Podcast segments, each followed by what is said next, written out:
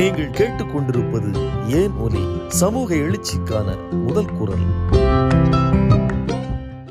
மராட்டிய மாநிலத்தில் வீர சிவாஜியின் வாரிசான மூன்றாம் சிவாஜி என்பவருக்கு ஆண் வாரிசு இல்லாமல் போகவே அரச குடும்பத்தைச் சேர்ந்த ஆளுநர் அப்பா சாஹிப் காத்தே என்பவரின் மகன் யசுவந்த் ராவ் என்ற பத்து வயது சிறுவனை தத்தெடுத்து அவரின் வாரிசாக அறிவித்தனர் அரச குடும்பத்தினர்.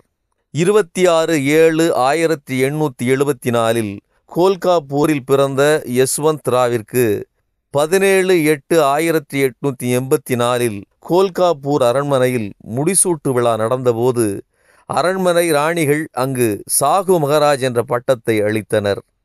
இதை ஆங்கில அரசும் ஏற்றுக்கொண்டது. ஆனால் திலகர் மட்டும் இதை கடுமையாக எதிர்த்து வழக்கு தொடுத்தார். பத்தொன்பது குண்டுகள் முழங்க பத்து வயது சிறுவனான சாகு கோல்காப்பூர் அரச சிம்மாசனத்தில் அமர்ந்தார். இவர் சிறுவனாக இருக்கவே அரசாங்க நிர்வாகத்தை ஒரு குழுவினரை வழிநடத்தினர். ஆயிரத்தி எட்நூத்தி தொண்ணூற்றி நாலு ஏப்ரல் இருபத்தி நான்காம் நாள் சாகு நிர்வாகக் குழுவினரிடமிருந்து அரண்மனை பொறுப்புகளை தாமே ஏற்றுக்கொண்டார். ஆயிரத்தி எண்ணூற்றி தொண்ணூற்றி ஐந்தாம் ஆண்டு ஜூன் மாதம் ஒன்றாம் தேதி சாகு தன்னுடைய அரசியல் உயர் அலுவலராக பாஸ்கர் விதோஜி ஜதாவ் என்ற எம்ஏ படித்த பார்ப்பனர் அல்லாத இளைஞரை நியமித்தார். இதை பார்ப்பனர்கள் கடுமையாக எதிர்த்தனர். ஆயிரத்தி எண்ணூற்றி தொண்ணூற்றி ஒன்பதாம் ஆண்டு கார்த்திகை மாதத்தில் புனித நீராடலுக்காக சாகு ஆற்றங்கரைக்கு சென்றார். அங்கே இவருக்கு சடங்கு செய்ய வந்த பார்ப்பனன் சாகுவிற்கு வேத மந்திரம் ஓதாமல் புராண மந்திரங்களை ஓதினான். சாகுவுடன் வந்த ராஜாராம் சாஸ்திரி என்பவர் இதை சாகுவிற்கு தெரிவித்தார். சாகுவுடனே அந்த பார்ப்பனனை நோக்கி ஏன் அவ்வாறு செய்தாய்? என்று கேட்டார். அதற்கு அந்த பார்ப்பனர் நீ சூத்திரன் எனவேதான் வேத மந்திரம் ஓதாமல் புராண மந்திரம் ஓதினேன் என்றான். சாகுவும் அவர் சகோதரரும் தாங்கள் சத்திரியர்கள் என்று கூறியும் அந்த பார்ப்பனன் அதை ஏற்றுக்கொள்ளவில்லை. வழக்கம்போல் ஆண்டுதோறும் அரண்மனையில் நடைபெறும் இறந்தவர்களை மகிழ்வூட்டும் சடங்கிற்கு அதாவது திதிக்கு வரவேண்டிய அரண்மனை புரோகிதன் ஆயிரத்தி தொள்ளாயிரத்தி ஒன்றாம் ஆண்டு அச்சடங்குக்கு வர மறுத்தான். அக்டோபர் ஏழாம் தேதி சாகு அப்புரோகிதனை தொடர்ந்து பணியில் ஈடுபடுமாறு உத்தரவிட்டார். ஆனால் அவன் பணியவில்லை. அந்த நேரத்தில் நாராயணதத் என்ற பார்ப்பனன் மராத்தியர்களின் இல்லங்களில் வேத மந்திரம் ஓதி சடங்குகளை செய்து வந்தான். எனவே மற்ற பார்ப்பனர்கள் அவனை சாதி விலக்கம் செய்தனர். சாதி விலக்கம் செய்யப்பட்டவன் கோவிலில் பூசை செய்தால் கடவுள் சிலை தீட்டுப்பட்டு விடும். எனவே அவனை பூஜை செய்வதிலிருந்து நீக்க வேண்டும் என பதினான்கு பார்ப்பனர்கள் சாகுவிடம் கோரிக்கை விண்ணப்பம் கொடுத்தனர். சாகு அவற்றை பொருட்படுத்தவில்லை. சாகுவின் அரண்மனை புரோகிதர் சிவாஜி முதல் சாகு வரை இவர்களின் யாருமே சத்திரியர்கள் அல்ல என்று தெரிவித்தார். சாகுவிற்கு வேத மந்திரம் ஓதப்பட வேண்டுமானால் சங்கேஸ்வரில் உள்ள சங்கராச்சாரியாரிடம் அனுமதி வாங்கி வரும்படி கூறிவிட்டான். சாகுவிற்கு வேத மந்திரம் ஓதுவதா இல்லையா என்பதை கண்டறிய ஒரு குழு அமைக்கப்பட்டது. இரண்டு நீதிபதிகளும் அரண்மனை புரோகிதரும் அக்குழுவின் உறுப்பினர்களாக இருந்தனர். ஆயிரத்தி தொள்ளாயிரத்தி இரண்டாம் ஆண்டு ஏப்ரல் பதினான்காம் நாள் அக்குழு சாகுவிற்கு வேதமந்திரம் ஓதப்படலாம் என்று தீர்ப்பளித்தது. அக்குழுவில் உறுப்பினராக இருந்த புரோகிதன் எதையும் கூறாமல் இருந்தான். அக்குழு தீர்ப்பளித்த பிறகும் அரண்மனை புரோகித பார்ப்பான். ராஜாபடே என்பவன் திலகருடன் சேர்ந்து கொண்டு சாகுவிற்கு வேதமந்திரம் ஓத மறுத்துவிட்டான் எனவே சாகு அரண்மனை புரோகித பார்ப்பனனை ஆறு ஐந்து ஆயிரத்தி தொள்ளாயிரத்தி இரண்டில் வேலையிலிருந்து நீக்கினார். அது மட்டுமல்லாமல் அவனுக்கு இனாமாக கொடுக்கப்பட்டிருந்த நிலங்களை அரசுடைமையாக்கினார். அவனுக்கு கொடுக்கப்பட்டிருந்த நீதிபதிக்கு இணையான அங்கீகாரத்தையும் திரும்ப பெற்றுக்கொண்டார் சாகுவின் காலத்தில் ஆயிரத்தி தொள்ளாயிரத்தி ஒன்றாம் ஆண்டு முதல் அரசின் உதவியுடன் இயங்கிய விடுதியுடன் இணைந்த கல்லூரி ஒன்று கோல்காப்பூரில் இருந்தது.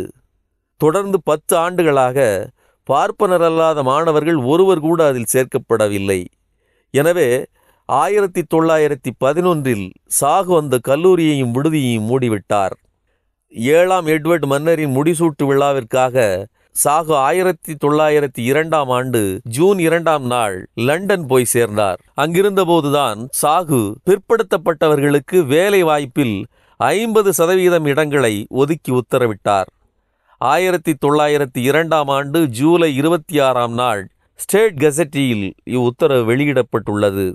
இவ்வுத்தரவின் அடிப்படையில் பிற்படுத்தப்பட்டவர்கள் ஐம்பது சதவீதத்துக்கு ஒருவர் குறைவாக இருந்தால் கூட அடுத்த முறை தேர்வு செய்யும் போது அந்த இடத்தையும் பிற்படுத்தப்பட்டவரை கொண்டே நிரப்ப வேண்டும். அதற்கு முன்னுரிமை கொடுக்க வேண்டும் என்று தெளிவுபடுத்தினார் சாகு மகாராஜா.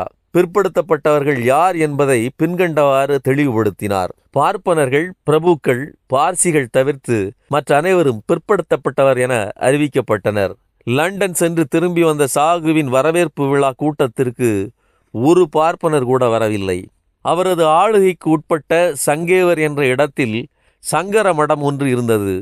அதில் சங்கராச்சாரியாக இருந்த வித்யாசங்கர் பாரதி என்ற பார்ப்பான் சங்கர மடத்தில் உள்ள விலை உயர்ந்த பொன் வெள்ளி பட்டு போன்ற பொருட்களையும் சங்கர மடத்திற்கு சொந்தமான நிலங்களையும் விற்று அந்த பணத்தை எல்லாம் தன்னுடைய பிள்ளைகளுக்கும் சகோதரர்களுக்கும் கொடுத்து வந்தார். அது சாகுவிற்கு தெரிய வந்தது.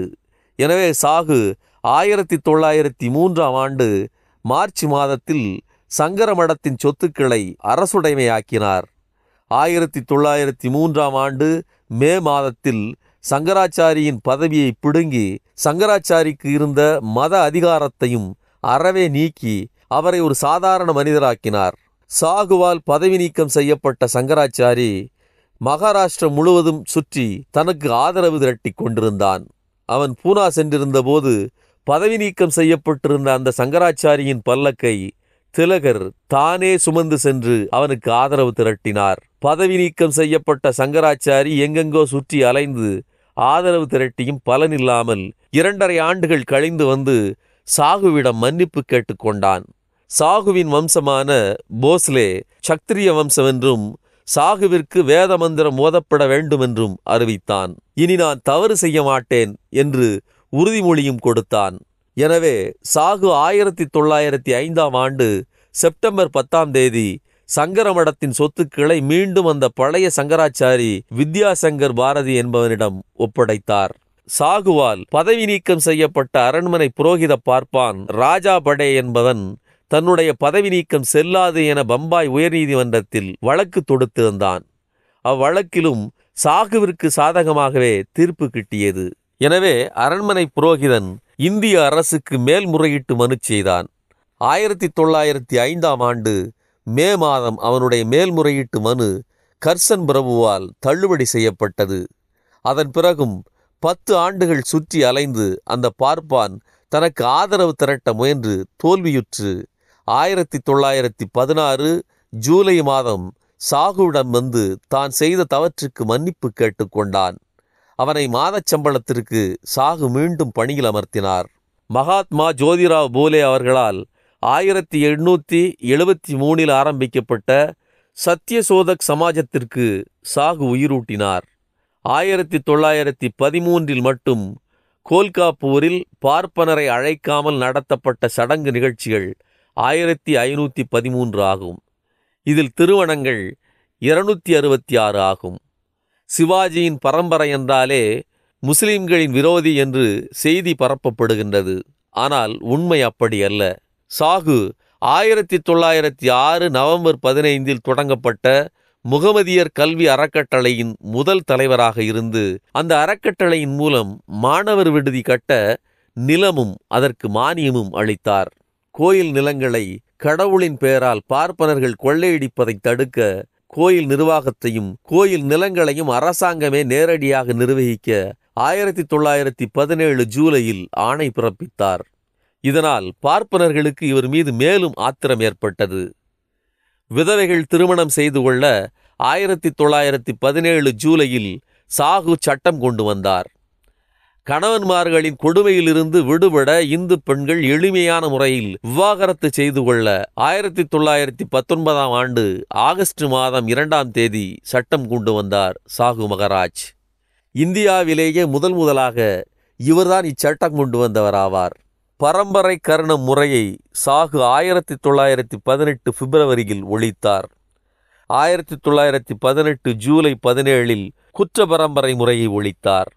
ஆயிரத்தி தொள்ளாயிரத்தி பதினெட்டு ஆகஸ்ட் எட்டாம் தேதியிட்ட ஆணையின் மூலம் வேலை வாய்ப்புகளில் தாழ்த்தப்பட்டோருக்கு முன்னுரிமை அளிக்க வழிவகை செய்தார். தாழ்த்தப்பட்டவர்களை அடிமைப்படுத்தும் வட்டாந்தர் முறையை பதினெட்டு ஒன்பது ஆயிரத்தி தொள்ளாயிரத்தி பதினெட்டு முதல் அடியோடு ஒழித்தார் சாகு மகராஜ். ஆயிரத்தி தொள்ளாயிரத்தி பத்தொன்பது ஜனவரி ஒன்றாம் தேதி முதல் மருத்துவக் கல்லூரியில் தாழ்த்தப்பட்டவர்களை சமமாக நடத்த வேண்டும் என்று சாகு உத்தரவிட்டார். ஆயிரத்தி தொள்ளாயிரத்தி பத்தொன்பது ஜனவரி பதினைந்தில் மீண்டும் ஓர் உத்தரவில் கல்லூரி உயர்நிலைப்பள்ளி தொடக்கப்பள்ளி ஆகியவற்றில் தாழ்த்தப்பட்டவர்கள் சமமாக நடத்தப்பட வேண்டும் என உத்தரவிட்டார். மூன்றாவது உத்தரவில் நீதித்துறை வருவாய்த்துறை கல்வி மருத்துவம் உள்ளாட்சி ஆகிய துறைகளில் தாழ்த்தப்பட்டவர்களை சமமாக நடத்த உத்தரவிட்டார். பொது கிணறுகள் பொது கட்டிடங்கள் அரசாங்க விடுதிகள் போன்ற இடங்களில் யாரும் தீண்டாமையை அனுசரிக்க கூடாது என்று ஆறு ஒன்பது ஆயிரத்தி தொள்ளாயிரத்தி பத்தொன்பதில் சாகு உத்தரவிட்டார். தாழ்த்தப்பட்டவர்களுக்கு என்று இருந்த தனிப்பள்ளிகளை மூடினார். எல்லா பள்ளிகளிலும் தாழ்த்தப்பட்டவர்களை கட்டாயம் சேர்த்து கொள்ள வேண்டும் என்று ஆணை பிறப்பித்தார். கங்காராம் காம்பளே என்ற தாழ்த்தப்பட்டவர் பொது கிணற்றில் நீர் எடுத்தார் என்பதற்காக திருட்டு பட்டம் சுமத்தி மராத்தியர்களால் துன்புறுத்தப்பட்டார். இதை கேள்வியுற்ற சாகு கங்காராம் காம்ப்ளே என்பவரை அடித்தவர்களை வரச் சொல்லி சாட்டையால் அடித்தார். பாதிக்கப்பட்டவரான கங்காராம் காம்ப்ளே என்பவருக்கு உணவு விடுதி நடத்த சாகு பண உதவி செய்தார். அவர் தாழ்த்தப்பட்டவராக இருந்ததால் அவ்வுணவு விடுதிக்கு யாரும் சரியாக வருவதில்லை. இதைக் கண்ட சாகு அவ்வழியாக போகும்போதெல்லாம் குதிரை வண்டியிலிருந்து இறங்கி அந்த உணவு விடுதிக்கு சென்று தேநீர் அருந்திவிட்டு மிகவும் சிறப்பாக உள்ளது என்று கூறிச் செல்வார். இதனால் மற்றவர்களும் அவ்வுணவு விடுதிக்கு செல்லலாயினர். டாக்டர் அம்பேத்கர் மூக்நாயக் ஊமைகளின் தலைவன் என்ற பத்திரிகையை தொடங்க சாகு பண உதவி செய்தார். இருபத்தி ரெண்டு மூன்று ஆயிரத்தி தொள்ளாயிரத்தி இருபதில் டெக்கானில் நடைபெற்ற தாழ்த்தப்பட்டோர் மாநாட்டிற்கு சென்று அம்பேத்கரை மிகவும் புகழ்ந்து பேசினார். உங்களுடைய பாதுகாவலர் டாக்டர் அம்பேத்கர் ஒருவர்தான். அவர் பின்னால் நீங்களெல்லாம் செல்ல வேண்டும். எதிர்காலத்தில் இந்தியாவில் அவர் ஒரு பெரிய தலைவராக வருவார் என்று சாகு கூறினார். ஆயிரத்தி தொள்ளாயிரத்தி இருபது மே முப்பத்தொன்று ஜூன் ஒன்று ஆகிய நாட்களில் நாகபுரியில் நடைபெற்ற அனைத்திந்திய தாழ்த்தப்பட்டோர் மாநாட்டிற்கு தலைமை தாங்கினார் சாகு இம்மாநாட்டிற்கு சாகு பார்ப்பனர்களுக்கு சரியான பதிலடி கொடுத்தார். இவர்கள் என்னை சூத்திரன் என்று கூறுகின்றனர். இனி என்னுடைய ராஜ்யத்தில் புரோகித வேலைக்கு பார்ப்பனர்களுக்கு பதில் பார்ப்பனர் அல்லாதவர்களையே நியமிப்பேன் என அறிவித்தார். மாநாட்டில் அறிவித்தவாறே அதை நடைமுறைப்படுத்த ஆயிரத்தி தொள்ளாயிரத்தி இருபது ஜூன் பதினைந்தில் ஓர் அரசாணை பிறப்பித்தார்.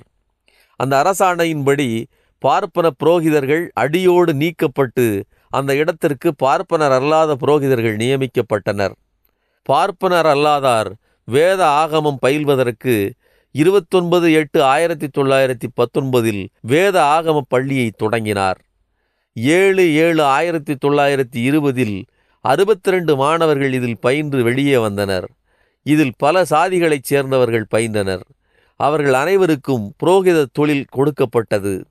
பார்ப்பன சங்கராச்சாரிக்கு பதிலாக மராத்திய ஜகத்குரு என்ற பார்ப்பனர் அல்லாத சாதியைச் சேர்ந்த சதாசிவ லட்சுமணன் பட்டீல் என்பவரை ஆயிரத்தி தொள்ளாயிரத்தி இருபது அக்டோபர் பனிரெண்டாம் நாள் ஜகத்குருவாக நியமித்தார்.